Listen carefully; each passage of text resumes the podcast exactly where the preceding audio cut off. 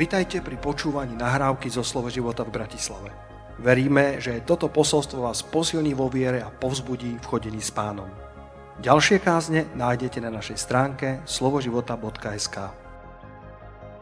Poďme si otvoriť eh, dnes ráno tú pasáž, ktorú aj Andrej otvoril. Som sa trochu zlakol, že budeš kázať moje kázanie, ale našiel si presne to, čo dneska čítať nebudem z tej pasáže, takže je to výborné. To je Lukáš, druhá kapitola. Otvorte si prosím tam na Svete písma. A koľko z vás sa tešíte na Božie slovo? Vždycky to je požehnanie otvárať si písmo svete a zvlášť v tomto období, kedy e, ľudia možno strácajú pojem o tom, že, že čo to je za sviatok, čo je to za uh, za udalosť, ktorú si pripomíname. A v Lukášovi v druhej kapitole chcem dnes z tohto miesta čítať je niekoľko miest, ktoré popisujú toto obdobie, ale toto mi dnes pán dal na srdce a chcem hovoriť o, o, o tom, že, že, že keď sa zdá, že sa to Bohu vymklo z rúk, keď sa zdá, že sa to Bohu vymklo z rúk. A koľký z vás viete odpoveď, že Bohu sa to nikdy z rúk nevymklo. A nikdy sa nevymkne. Aj keď vyzerá tento rok takto zvláštne, aj keď vyzerá, vyzerá to, kde sa nachádzame, veľmi zvláštne a Bohu sa to nevymklo z rúk a nič, čo sa v tvojom živote deje, nie je mimo jeho pozornosti. Boh je veľmi dobrý režisér, Boh je veľmi dobrý scenárista, Boh je veľmi dobrý um, koncertný majster, Boh je veľmi dobrý dirigent.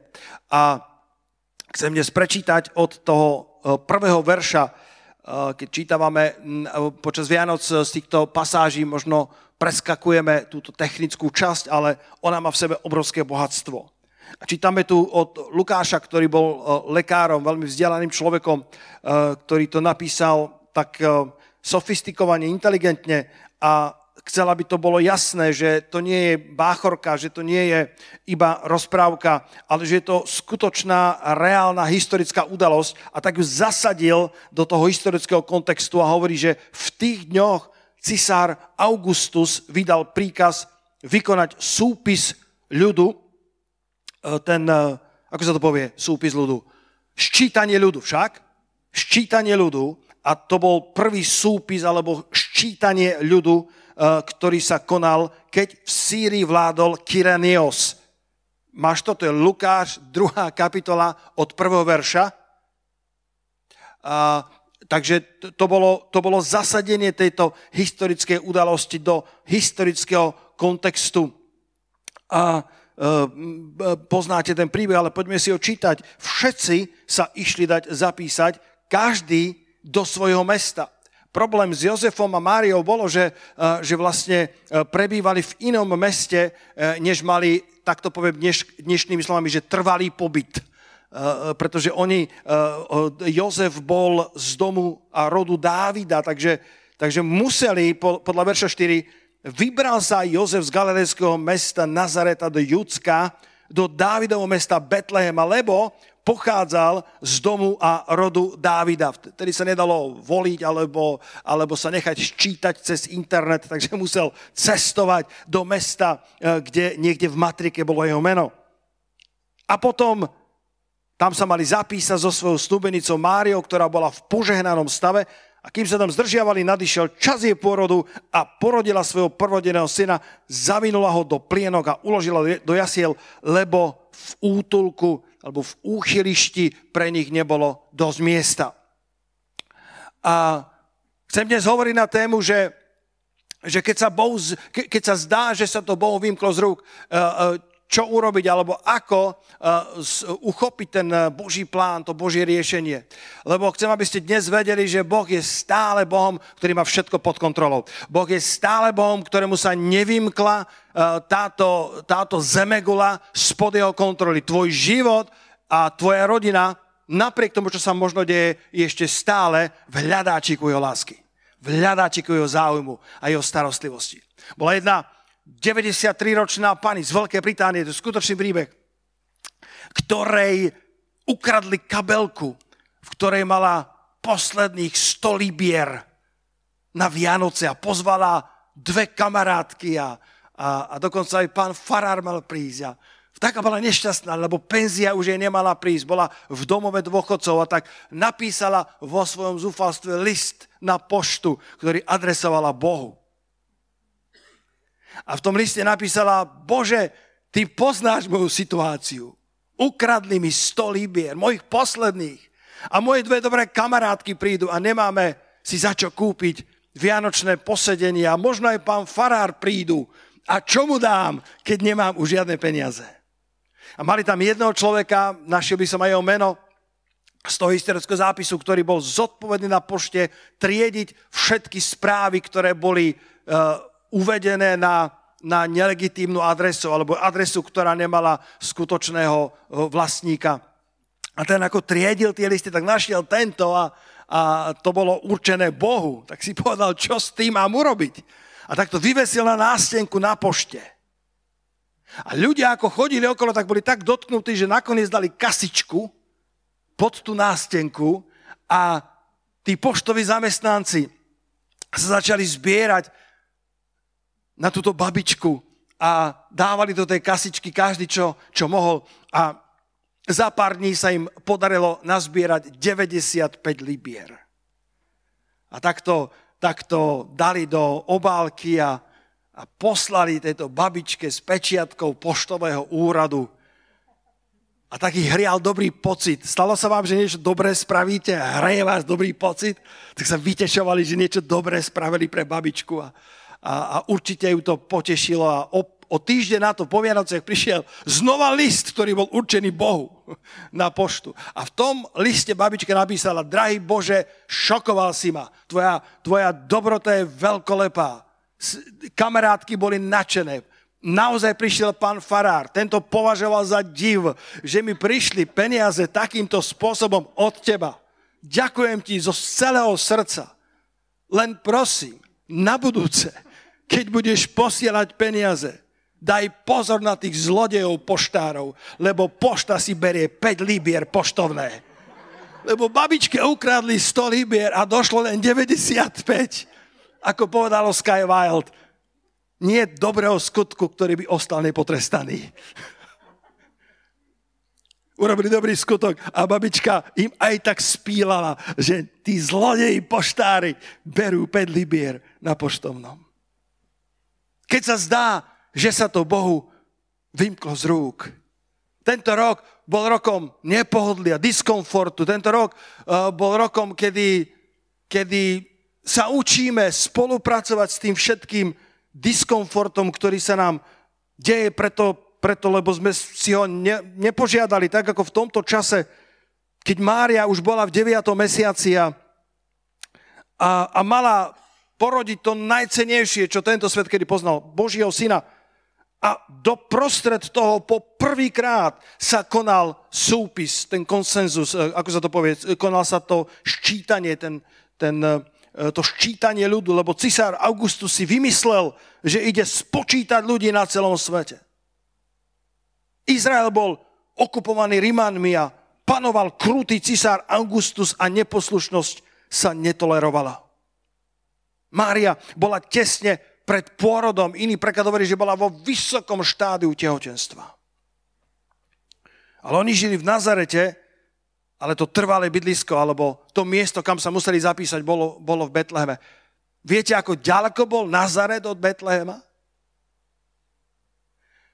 Samozrejme sa rôznia názory, ale, ale podľa toho, čo som sa ja dočítal, je to okolo 120 až 140 kilometrov. A keďže ten príkaz súril, keďže nebola možnosť voľby, pretože kto sa mohol zoprieť rímskému e, cisárovi Augustovi, tak, e, tak pravdepodobne na osliadku, ale ani to nevieme, to len z tých e, obrázkových detských biblií, ale možno, že išli pešo busom. A, a, a pravdepodobne to muselo trvať 4 až 5 dní, pokiaľ prešli 20-25 kilometrov denne, ale uvedom si, že Mária bola vo vysokom štádiu tehotenstva. Bratia, vy nerozumiete, ale sestry, ktoré z vás rozumejú, že vaša mobilita klesá nielen covidom, ktorý je okolo nás, ale aj tehotenstvom, že sa ťažšie hýbe. Je to tak? Takže pri, pri, myslíme si, že, že to bolo oveľa pomalšie a ešte k tomu museli ísť popri uh, Samárii, kde, kde bolo nepriateľstvo. Takže sa mnohí domnievajú, že Jozef ako dobrý ochranca si urobil obchádzku, aby nešiel cez to nepriateľské územie. Takže tým sa im predlžila cesta. Takže pravdepodobne cestovali minimálne 10 dní až 2 týždne vo vysokom štádiu tehotenstva. Absolutný diskomfort, ktorý zažívala Mária s Jozefom. Diskomfort, ktorý si nežiadal, diskomfort, ktorý im neprišiel preto, lebo by niečo zlého spravili, ale cisár Augustus a, a, a, a rímska okupácia, pod ktorou vtedy žili, ich donútila do ťažkých rozhodnutí.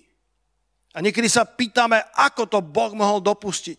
Veď to sveté Božie, ktoré nosila pod srdcom bolo predsa dané od hospodina. Koľko z vás nosíte niečo Božie pod svojim srdcom? Nejakú víziu, nejaký sen, nejaké prorocké slovo, nejaké sny do budúcna. Zamávajte mi. Aj vy mi zamávajte, priatelia, vidím ťa, ty nemávaš. Môžete mi zamávať?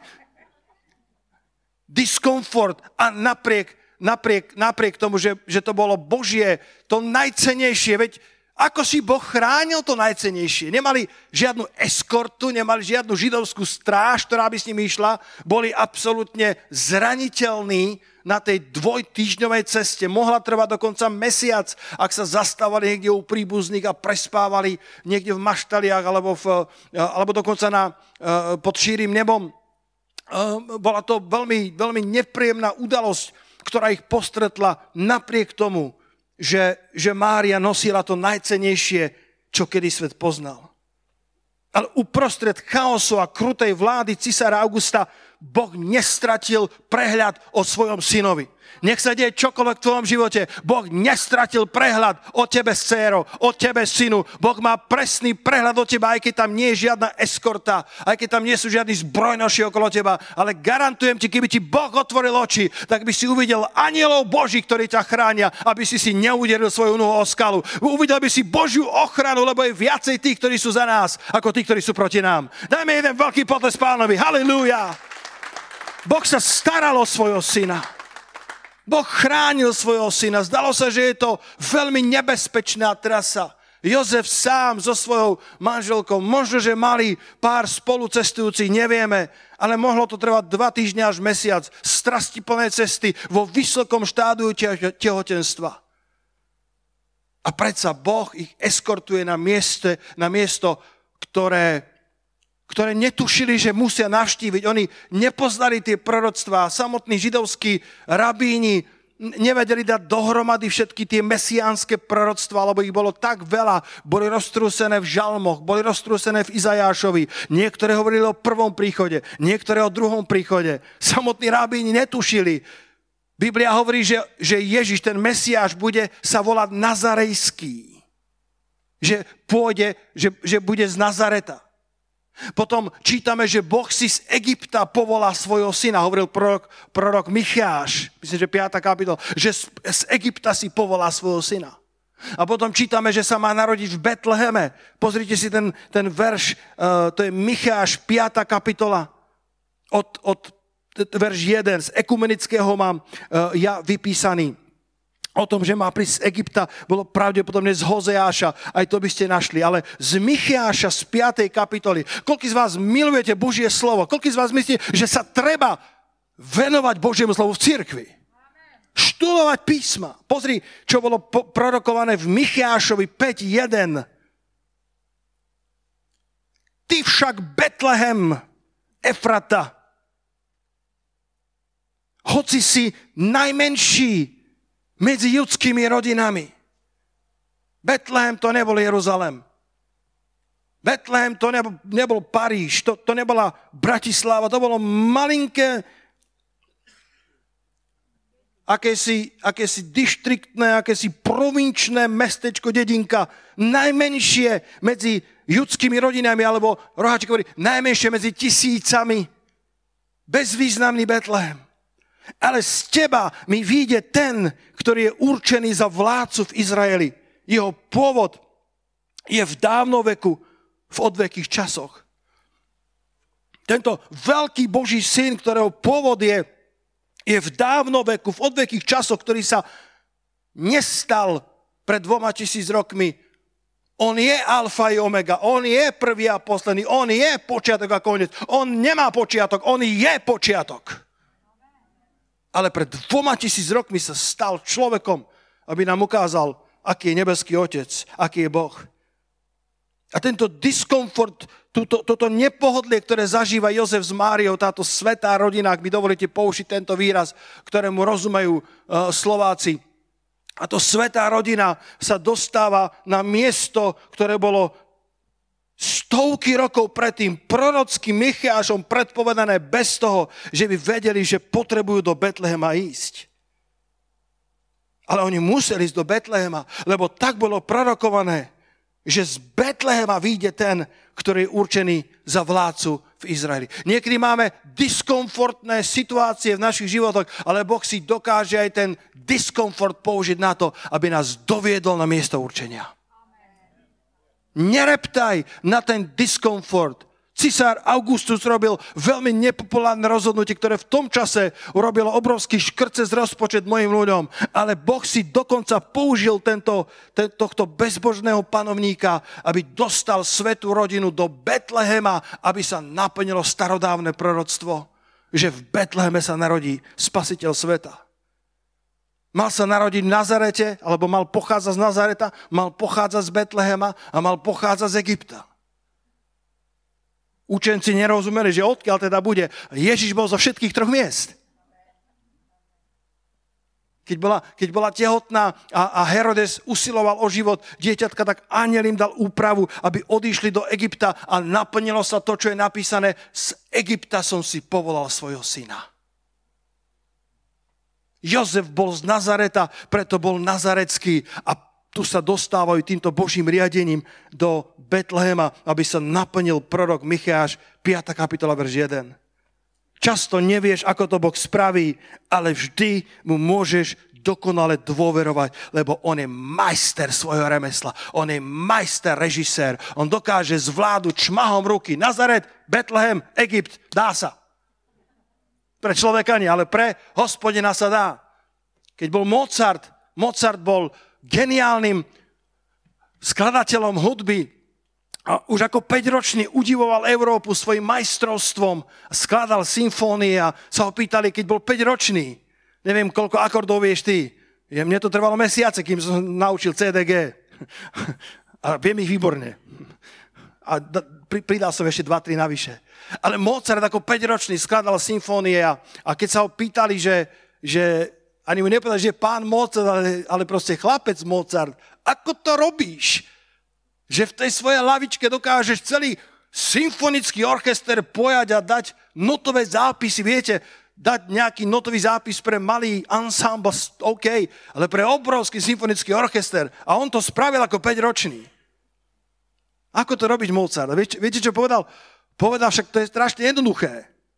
Prikladám notu k note podľa toho, ktorá nota sa ku ktorej note hodí. Pozriem na tú notu, pozriem na tú notu a vidím, že sa k sebe hodia, tak ich priložím k sebe a, a tie priložím k sebe a tie priložím k sebe a je to hotovo.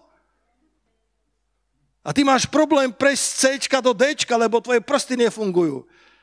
A on, 5-ročný, dokázal prikladať notu k note podľa toho, ktorá nota sa ku ktorej note hodí. Fú, ak toto niekto prekladá na angličtine, neviem, ako zvláda tak ako pre nášho Boha, keď na teba pozerá, vyzerá to veľmi komplikovane, ale on pozná každú jednu notu a vie, ktorá nota sa ku ktorej note hodí, on vie, ktorá situácia, ktorý človek, ktorý čas sa k tomu hodí a vie tvoj život spravovať veľmi kvalitne, aj keď sa ti zdá, že sa mu to vymklo z rúk. A on sa smeje a hovorí, oj, oj, práve zažívam dobrý čas s tebou, práve ťa eskortujem na miesto tvojho určenia. Pretože aj o nás sú napísané knihy, bratia a sestry. Pred rokom som to veľakrát hovorieval, niekto bol v nebi, ktorý bol tam vychvátený a vrátil sa a povedal, že v nebi sú obrovské knižnice, do ktorých chodia anieli. Nie čítať Shakespearea, alebo historické, alebo biblické knihy, ale chodia čítať knihy, ktoré sú napísané o nás. Povedz bližnému, povedz, v nebi je o tebe kniha. Chodia čítať knihy o nás, aby vedeli, ako nám majú pomôcť naplniť Boží plán na tejto zemi. Pre Mozarta to bola hračka, lebo bol hudobným géniom. Boh je geniálny režisér. Pre Boha je hračkou zrežírovať tvoj život. Majstrovsky dokáže pridať notu k note podľa toho, ako sa k sebe hodia a zvládnu Nazaret, Betlehem aj Egypt šmahom ruky. Nezúfaj, brata, sestra. Nezúfaj, brat, pastor. Je čas, aby sme počas týchto mesiacov sa naučili dôverovať pánovi viacej ako kedykoľvek predtým, lebo on je geniálny majster. On je geniálny režisér. Keď sa nám zdá, že sa mu to vymklo z rúk, možno práve zažívame jeho spôsob, ako nás eskortuje do nášho Betlehema tak prechádzaš časom súženia, prechádzaš časom, časom skúšky, chcem ťa pozbudiť, brata, sestra, že žiadne súženie netrvá väčšine. Rovnako ako žiadne požehnanie, obdobie požehnania nezvykne trvať väčšine. Po každom období súženia prichádzajú obdobia požehnania a po každom období požehnania môže prísť obdobie, obdobie skúšky. A preto vytrvaj v čase skúšky a užívaj si čas požehnania.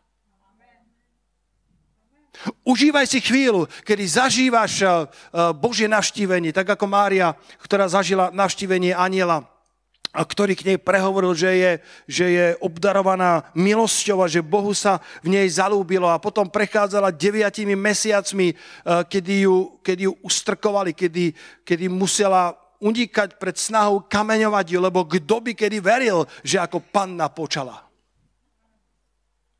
neviem, v akom svete žijete, ale v tom čase uh, bol tak konzervatívny svet, že, že, že tvrdila, že nikdy muža nepoznala a neklamala a, a pritom, a, a pritom uh, bola tehotná, nikto tomu neveril. Boli, boli považovaní za, za vyvrholo spoločnosti.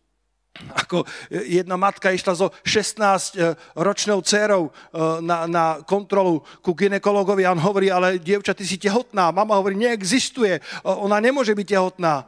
A lekár chvíľku pozeral von oknom a pozeral von oknom a mama sa pýta, pane, čo robíte? No hľadám tie znamenia na nebi a, a anielov, pretože keď sa to stalo pred dvoma tisíc rokmi, tak to bol celkom veľká vec. Ak je to druhý prípad, tak čakám, aby som neminul tie znamenia. 9 mesiacov vôbec nebolo ideálnych. Jozef, Jozef ju síce prijal, ale spoločnosť ju musela odmietnúť.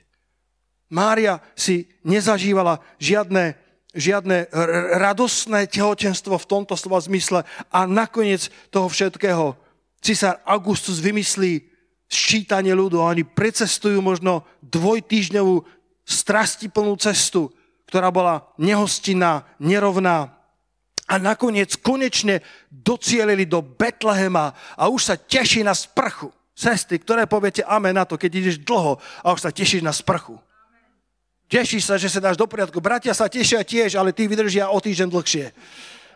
Teší sa konečne, že si dá dobrý kúpel a, a že, že, že v hostinci sa ubytujú a, a, a vystrie svoje unavené nohy a, a odpočine so svojím ťažším telom a prichádzajú možno v noci do Betlehema.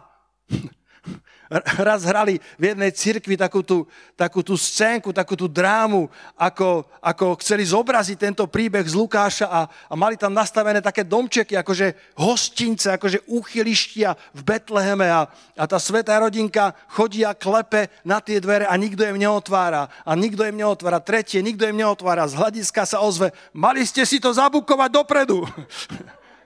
Vtedy to nemali zabukované, nedalo sa. Vtedy nebolo Airbnb.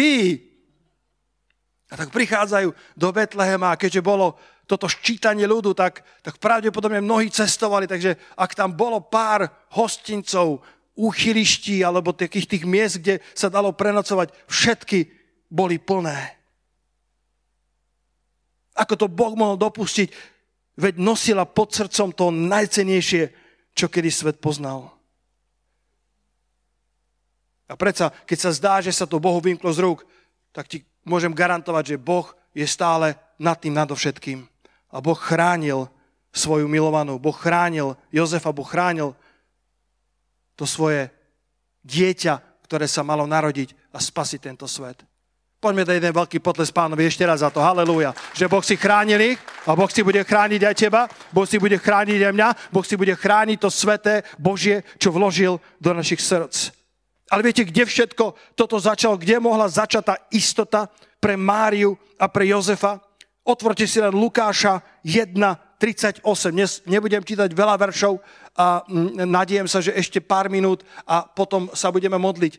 Ale zoberte toto slovo. Bratia a sestry, toto, tento verš, keď prichádza ten archaniel Gabriel a zvestuje tú neočakávané, uh, grandióznu zvesť, Márii, že, že to ty si tá vyvolená Mária, 17-ročná, možno 16-ročná, možno 15-ročná, mladá dievčina to ty si tá žena, ktorá je vyvolená, aby si vynosila Božie sveté dieťa pod srdcom. Ona bola v šoku. Ona povedala, pane, ako je to možné? A aniel povedal, našla, som, na, našla si milosť Božiu v jeho očiach. A ona chvíľočku váhala, ale potom odpovedala niečo, čo chcem, aby ste rozímali celý týždeň, počas celých Vianoc. Aby ste mohli prísť k podobnej odpovedi ako Mária v Lukášovi 1.38. Vtedy povedala Mária, pozri sa ešte raz, vtedy povedala Mária, hľa, som dievka pánova.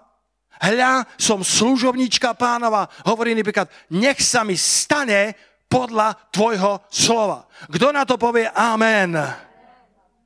Nech je toto naša odpoveď, aj keď sa zdá, že sa veci vymkli z Božích rúk. Aj keď sa nám zdá, že to, čo od nás žiada, je za hranicou našich možností. Necítime sa na to. Ale Mária rozhodila rukami. Mária spustila svoje ruky a povedala, ja som bezbraná dievka pánova, ja som len jednoduchá mladá žena, ale nech sa mi stane podľa tvojho slova. Brada, sestra, prajem ti z celého srdca, aby bola toto tvoja odpoveď, aby toto bol tvoj život, kedy povieš, nech sa mi, pane, stane podľa tvojho slova, nech je akékoľvek pre môj život. Pane, ja podpisujem bianko šek, pane, ja podpisujem zmluvu, bez ohľadu na to, čo do tej zmluvy vložíš, bez ohľadu na, tú, na to, ako budeš formulovať tú zmluvu pre môj život. Ja ju nepotrebujem vidieť. Ja nepotrebujem vidieť každý z tých bodov, ale ja sa podpisujem preto, lebo dôverujem, pane, že keď sa mi stane podľa tvojho slova, bude toto najlepšie, čo môže byť. Halelúja. Nedávno som pozeral na našom YouTube a, a zistil som, že jedna z najpočúvanejších kázni je paradoxne neboj sa Bohu odozdať všetko. On si povedal, to, to už kto bude počúvať také radikálne posolstvo. A vďaka pánovi, neboj sa odovzdať Bohu všetko. Mária dala svoj život v šanc. Mária povedala, pane, ja som len tvoja služobnica, ja som predsa tvoja dievka, nech sa mi stane podľa tvojho slova. Mám veľmi rád jedného kazateľa, uh, už ste ma o ňom počuli rozprávať, Jensen Franklin sa volá. Pozná niekto tohto služobníka? Máme jeho dve, tri knižky, veľmi odporúčam. A stretol som ho v Upsale, uh, Sedel som s ním, mám fotku s ním a, a, a rozprával mi o tom, že píše novú knihu. A, a tak som bol prvý, ktorý som získal copyright. A preto máme tú knihu uh, Miluj tak, ako keby si nebol zranený. A, a veľmi mi prirástol k, srdci, k srdcu. A on je, on je taký, taký celkom vtipný človek uh, a hovorí, že, uh, že ako spoznal svoju manželku, že už mal oči na nej, už ju vyhliadal dlhé týždne, ale nikdy sa neodvážil k nej prihovoriť. A raz si povedal dosť. Možno, bratia, pre niektorých z vás je toto prorocké slovo. Povedal si dosť. A tak bola v hlúčiku, v živote sa nevideli, v živote sa nerozprávali, boli v hlúčiku, teda on tam nebol, v tom hlúčiku bola ona a pár ďalších a rozprávali o tom, že kto má rád aké reštaurácie, komu sa páči, ktorá, eh, ktoré menučko a, a kam sa ide najlepšie nájsť. A Franklin už nevedel, čo so sebou, tak proste vošiel do toho hľúčiku. Pozrel sa na ňu a povedal, mne sa páčiš ty. a to bolo prvé stretnutie. Mne sa páčiš ty. A chcem povedať, ja myslím, že aj keď žijeme v modernom svete, stále je to krásne, keď je to muž, ktorý má tú iniciatívu, aby si nahováral ženu.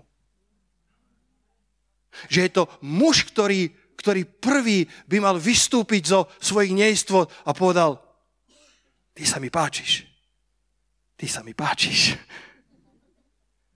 A Franklin má, myslím, 5 detí a niekoľko dcer a hovorí, že keď vyrastali, keď boli, keď boli mladé a mali nejakých fešákov, nápadníkov, tak niekedy boli, že na ihlách, že, že kedy mi konečne zavolá. Chlapi nevolali, chlapi niekedy spia.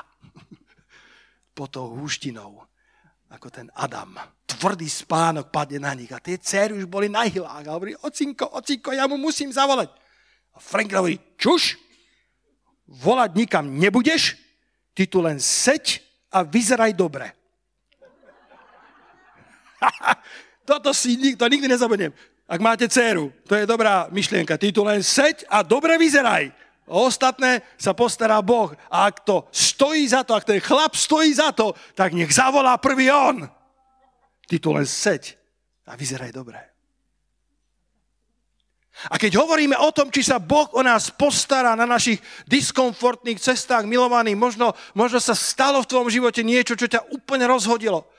Možno prišiel nejaký cisár Augustus, ktorý zrazu priniesol rez do tvojho rozpočtu, finančného, rodinného. Možno sa stalo niečo v tvojej rodine, čo, čo ťa čo ťa zašokovalo a, a zdá sa, že, že všetky moje modlitby boli zbytočné. Bože, kde je tvoja ochrana? A možno práve teraz ťa Boh eskortuje do tvojho Betlehema, čo by ti ani len neprišlo na um, pretože netušíš, že vôbec nejaký Betlehem pre teba má a už vôbec nevieš, ako sa tam máš dostať. A Boh si môže použiť aj tieto situácie, aby ťa tam dostal vo svojom čase.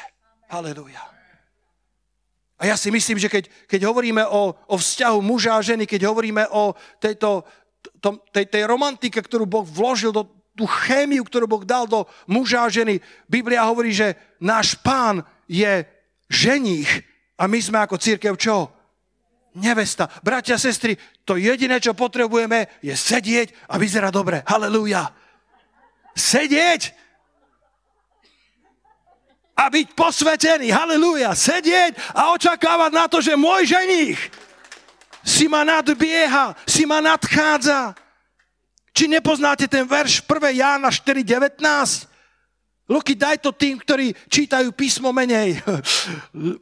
Jána 4.19. Áno, bratia a sestry, my milujeme Jeho. My ho ľúbime. My túžime po ňom. Ale viete, prečo ho milujeme? Lebo on prvý miloval nás. To on prvý, to on bol ten, ktorý prišiel do záhrady Eden a povedal, Adame, Adame, kde si? To nebol Adam, ktorý by padol na kolena a povedal, Bože, Bože, kde si? Iniciatíva bola na strane nášho Boha a to sa nezmenilo. Ježiš ako ženích, ako milovník si nás nadbiehal a on prvý miloval nás. A my ho dnes milujeme len preto, lebo on prvý miloval nás. My dnes po ňom túžime len preto, lebo on prvý túžil po nás. My chceme žiť pre ňo svetý život preto, lebo on prvý vpálil svetosť, ktorá je v ňom do našich srdc. To bol ženich Kristus, ktorý si nahovára nevestu.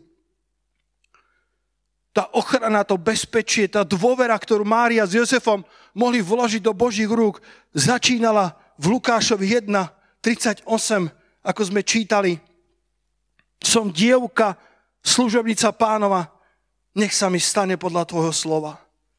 Nech sa mi stane podľa tvojho slova. Tam začína víťazstvo. Nech sa mi stane podľa tvojho slova. To je modlitba, ktorá, ktorá spôsobí, že bude na teba Božia ochrana. Nech prechádzaš akokoľvek nehostinnou, diskomfortnou zónou svojho života. Ľahko sa nám povie amen, keď nás navštíví aniel. Ľahko sa nám raduje, keď prežijeme prorocké pomazanie. Ale čo tých 9 mesiacov, kedy sa nedialo nič? A teraz sa trmácali nehostinnými cestami bez akýkoľvek ochranky. A po dvoch týždňach vyčerpania dochádzajú do Betlehema a všetky hostince sú preplnené. A Lukáš 2. kapitola, verše 6 a 7. Po, poď sa tam pozrieť, tu budeme pristávať. Dneska budete skôr na obed. Ak sa nepostíte. Lukáš 6, pardon, 2. kapitola, verše 6 a 7. Všetky hostince preplnené. Klopali na všetky dvere, všade bolo zatvorené. Myslím si, že ten hostinský spravil najväčšiu chybu svojho života. Klopal mu Boží syn na dvere. Neotvoril. Koľko ľudí dnes, koľko ľudí dnes robí to isté? Nerozpoznajú Božího syna. Pretože on niekedy prichádza do našich príbytkov v inom tvare, ako sme ho očakávali. Ježiš klope na dvere hostinskému. A ten nonchalantne, bez zapojenia emócií povie plno a počíta peniažky. Utržené za, za všetkých hostí. Keby bol býval, otvoril a všetci by boli bývali vedeli, že tam nocoval Boží syn Možno by si spravil plaketu bronzovú na svoj hostinec a napísal, v tejto izbe spal Boží syn. To by sa mu peniažky hrnuli vodopádmi. Prenajmite si izbu, kde spal Boží syn.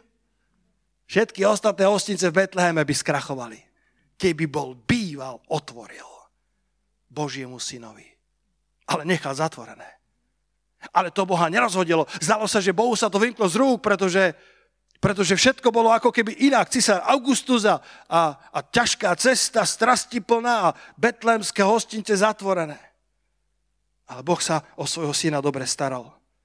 Verš 6 hovorí, kým sa tam zdržiavali, nadišiel čas jej pôrodu. Povedzte spolu so mnou.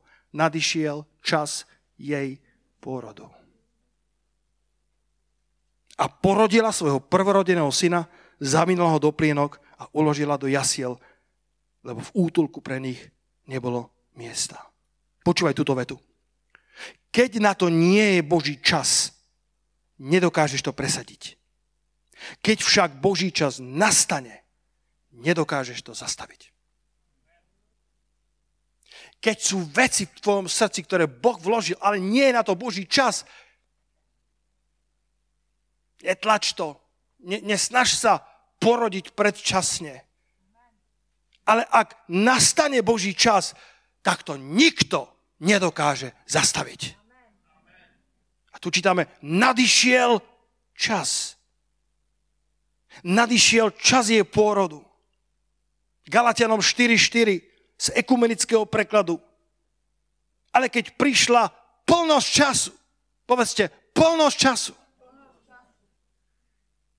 Tu nehovoríme len o chronos, tu nehovoríme len o o tom, že 9. mesiac bol akurát časom na pôrod, ale hovoríme tu o kairos čase, keď prišla plnosť času. Boh poslal svojho syna, narodeného zo ženy, narodeného pod zákonom, podriadeného, podriadeného zákonu. Keď prišla plnosť času. Nebol to len chronos, ale kairos. Aké kairosy Boh pripravil pre nás? Je úplne jedno, že v úchyrišti nie je miesta. Je úplne jedno, že ti pozatvárali všetky dvere. Možno ťa odmietli tam, kde si očakával, že ťa príjmu. Ale vďaka pánovi, keď nadíde čas, aby sa porodilo, čo sa porodiť má, a my nosíme nejaké sny. My nosíme niečo sveté, Božie pod svojimi srdcami. Keď nadíde Boží čas na to, aby sa to stalo na tejto zemi, nikto to nedokáže zastaviť. Nikto nedokáže zastaviť Božie vanutie Svetého Ducha. Ak príde čas, ak sú pripravené Božie okolnosti, ak Boh povie, že nadišiel čas, že prišla plnosť času, tak sa stanú veci, ktoré by sa normálne stať nemohli, aj keby nám pozatvárali všetky dvere, aj keby nám pozatvárali dvere financií, aj keby nám pozatvárali otvárali dvere bohoslúžieb. Ak príde plnosť času, všetko, čo sa stať má, sa stane a Boh bude oslávený a to sveté sa narodí na tento svet. Ak mi rozumiete, Boží syn sa už narodil a to sveté ako metafora, ako, ako, ako, uh, ako zástupné, že niečo, čo my nosíme pod svojim srdcom, narodené z Božieho semena, v správnom čase Kairos sa na túto zem dostane. Koľko ľudí míňa dokonalý Boží plán len preto, že nerozpoznajú Božieho syna. Lebo on niekedy prichádza v inej podobe, alebo inak, než by si očakával. nadišiel čas jej pôrodu. Ak som dával dôraz na nadišiel čas, teraz dávam dôraz na jej pôrodu. Som zvedavý, čo sa má narodiť z každého z nás. Lebo aniel povedal Márii, Svetý duch príde na teba a moc najvyššieho ti zatvoní. A preto aj to splodené sveté bude sa volať Boží syn. Ako sa to stane?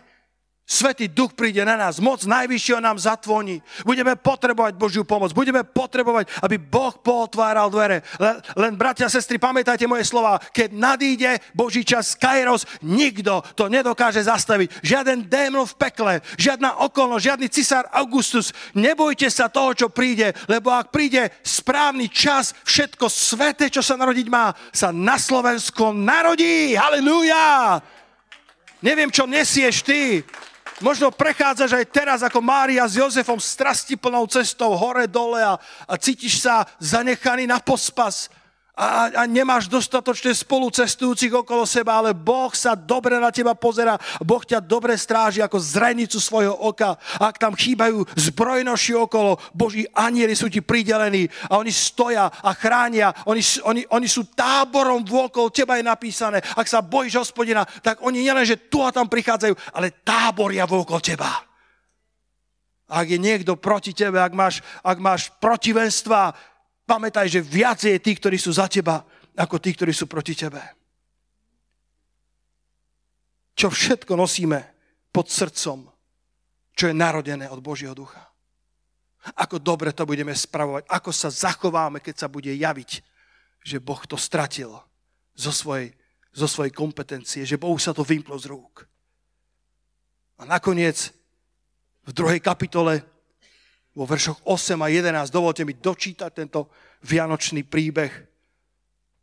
A pastieri boli v, istom, v tom istom kraji nocujúc na poli a zamieňajúc sa po strážach, strážili v noci nad svojim stádom a hľa razom sa postavil aniel pánov vedľa nich a sláva pánova ich osvietila. Mám rád tento príbeh. Oni mali svoju rutinu Zamieniali sa po strážach, robili to desiatky rokov, boli v tom dobrí a do prostred ich rutiny sa zaskvela Božia sláva. Modlím sa aj za vás, ktorí nás možno pozeráte, alebo budete pozerať z archívu. Možno práve pandémia prišla ako taká, taký zárez do vašej rutiny a ako to hovoria, že každý mesiac 40 tisíc Slovákov si dáva do Google Boh a práve do týchto rutín, kedy všetko fungovalo dobre, podnikanie fungovalo, dovolenky fungovali, Vianoce, všetko fungovalo dobre a zrazu prišiel zárez do toho a Boh zastavil svet na chvíľku. Nech do toho zastavenia sa osvieti tvoja tvár slávou Božou. Halelúja. Tak ako pastieri do ich rutiny, ne, nemali žiadne veľké očakávanie, prosto robili svoju prácu a razom sa postavil aniel pánov vedľa nich a sláva pánova ich osvietila. Modlím sa, aby ťa osvietila Božia sláva, tak ako mňa pred 30 rokmi, zrazu do mojej rutiny, do mojho vysnívaného sveta, do mojho komfortu. Boh otriasol môjim životom. Boh naštívil Petra Čužíka v bezvýznamnom sliači. Či niečo dobrého môže výjsť zo sliača? Je to zázrak, ale to sa dá. Nech, nech, tvoja, nech tvoje srdce je osvietené Božou slávou. Tak ako títo pastieri. Boh si použil zvláštnych heraldov, zvláštnych uznamovateľov. Pastierov. Tí boli na najspodnejšom rebríčku sociálneho hodnotenia. To, to akože s úctou ku každému, ale smetiari sú úplne, že, že top oproti pastierom tej doby. A on sa zjavuje pastierom, aby sa oni stali heraldami, zvestovateľmi.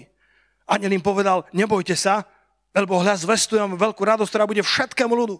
Lebo narodil sa vám dnes spasiteľ, ktorý je Kristus Pán v meste Dávidovom. A potom boli prestrašení, predivení, ale dobre, keď anieli o nich odišli, tak, tak si povedali tí mužovi a pastieri, verš 15, na záver sa pozrite, to je posledný verš. Nože poďme až do Betlehema, lebo oni nocovali blízko Betlehema so svojimi stádami. Poďme až do Betlehema a vidzme, čo sa to stalo, čo nám to oznámil pán. Ja keď som počul evanielium, tak som si povedal, ak je toto pravda, ak je pravda, že Kristus zachraňuje ľudstvo od hriechov, ak je pravda, že Kristus stál z mŕtvych, ja to musím zistiť. Ja to musím ohmatať, ja musím vidieť, či je to tak. A títo pastieri prestrašení, ale zároveň udivení tou, tou slávou, ktorú zažili, utekali do Betlehema a povedali, my to musíme vidieť. Čo sa to stalo, čo nám to oznámil pán? A verš 16. A prišli poponáhľajúca našli Máriu i Jozefa i nemluvňatko ležiace v jasliach.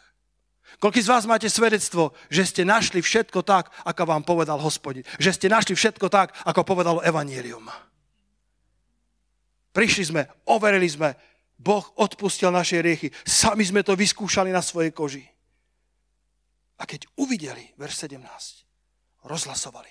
Keď uvideli, rozhlasovali. Keď uvideli, rozhlasovali. Koľký z vás ste uvideli? Koľký z vás ste pripravení rozhlasovať? Na to sú také dve grécké slova, ktoré sú v originále. V tomto je to egnorisan. A potom existuje druhé slovo kerigma. Jedno znamená ohlasovať, deklarovať, prehlasovať kerigma. Ježiš povedal, chodte a kerigma všetkým národom. A toto egno, egnorizan znamená urobiť to známym. Dať to na známosť. Ako heraldi, ktorí chodili pred kráľmi a oznamovali, teraz do vášho mesta prichádza kráľ. My sme takýmito heraldmi, aby sme kerigma, aby sme, aby sme egnorizan, čo je zo slova gnosko, čo znamená intimné poznanie. Milovaní, my sme uvideli kráľa kráľov, my sme zažili Božiu slávu, my sme heraldami, my sme veľvyslancami kráľa kráľov. A sme povolaní, aby sme to rozhlasovali všade. Aby sme to rozhlasovali všetkým. Nemôžeme si to nechať pre seba, nemôžeme nehovoriť o tom, čo sme počuli a videli. Musíme o tom hovoriť druhým. Musíme rozhlasovať.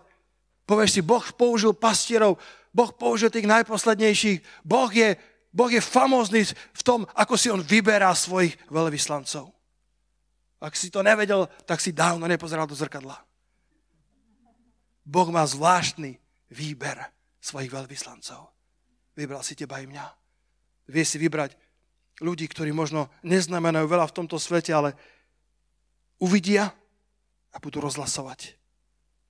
Prinesú to osobné, intimné poznanie, napriek tomu, že boli na najvyššom stupni sociálneho rebríčka, lebo Boh má zvláštnu záľubu vo výbere svojich zvestovateľov. Ja som veľmi vďačný za ľudí v tomto zbore. Som veľmi vďačný, že som mohol spoznať toľko nádherných heraldov, toľko nádherných zvestovateľov, ktorí bok po boku spolu so mnou kážu Krista. Aj dnes by sme vás radi s mojou manželkou pri odchode požehnali uh, takým uh, malým darčekom, uh, takže nás neobíte pri odchode uh, takým darčekom, uh, ktorý tam bude mať prilepený nejaký veršík z písma. Verím, že to môže byť pozbudenie pre vás. A slúžiaci, ktorých je možno 100, vyše 100 v tomto zbore, ktorí každodenne 365 dní v roku kladú svoje životy na oltár, aby, aby vám slúžili, aby zvestovali Krista s svojimi skutkami, a svojimi slovami a svojimi postojmi. Tak ja som im uh, napísal na záver takúto, takú, takýto pár veršov z môjho srdca. To odozdávam všetkým vám a vám budúcim pracovníkom na Vinici pánovej, nie zamestnancom, ale laickým a, a, a tým, tým pracovníkom s pastierským srdcom, ktorí budú rozhlasovať o tejto zvesti všade. Nazval som to Ďakujem vám, hrdinovia Boží. Archu staval amatér a odolala búrke. Izrael na púšti zas uzdravil vody horké. Dávid zrazil obra a stačil mu len oblázok. Peter s Jánom pred radou zvládli spršky otázok. Boh mal svojich hrdinov, dobre skrytých svetu z nich si stavia kráľovstvo, církev svoju svetú. Veľká radosť moje srdce naplňa aj dnes. Boh znova pôsobí v tábore temnoty des. Ďakujem vám, hrdinovia Boží, za obetavosť a čisté rúcha, za vašu lásku a oheň ducha, čo vojenské šíky kráľa množí. Aleluja.